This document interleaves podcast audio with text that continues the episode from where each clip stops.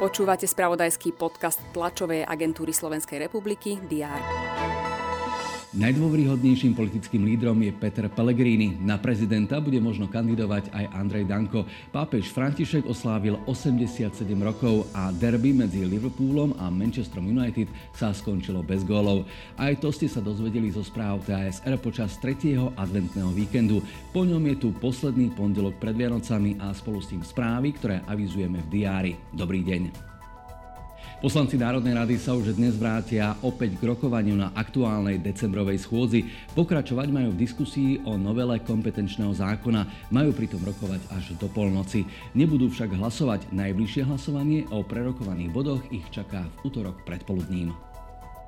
Minister financí Ladislav Kamenický predstaví nového prezidenta finančnej správy. Na post nastúpi Jozef Kiš, ktorý donedávna ako krízový manažer viedol pôdohospodárskú platobnú agentúru. Dotrajší šéf Danierov Jiří Žežulka minulý týždeň abdikoval.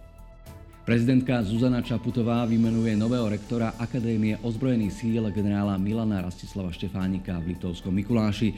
Stane sa ním dotrajší prorektor pre vzdelávanie plukovník generálneho štábu Aurel Sabo. Vo funkcii nahradí Jozefa Puteru, ktorý bol rektorom dve funkčné obdobia od roku 2015. Turecký prezident Erdoğan pricestuje na návštevu Maďarska. Okrem iného sa zúčastní na stretnutí Maďarsko-Tureckej rady pre strategickú spoluprácu a pripomenie si sté výročie nadviazania diplomatických stykov medzi oboma krajinami. Vo švajčiarskom Nione dnes vyžrebujú dvojice v jarných vyraďovacích fázach európskych futbalových pohárov. Na poludne vyžrebujú 8 finálové dvojice v Lige majstrov a následne sa budú žrebovať týmy, ktoré sa stretnú v 16 finále Európskej a konferenčnej ligy. V tomto poslednom žrebe sa svojho súpera dozvie Slovan Bratislava. Zápasy odohrá v druhej polovici februára. Prežite pekný pondelok a úspešne začnite predvianočný týždeň so správami TSR vždy na porúdzi, na webe teraz.sk a TASR TV.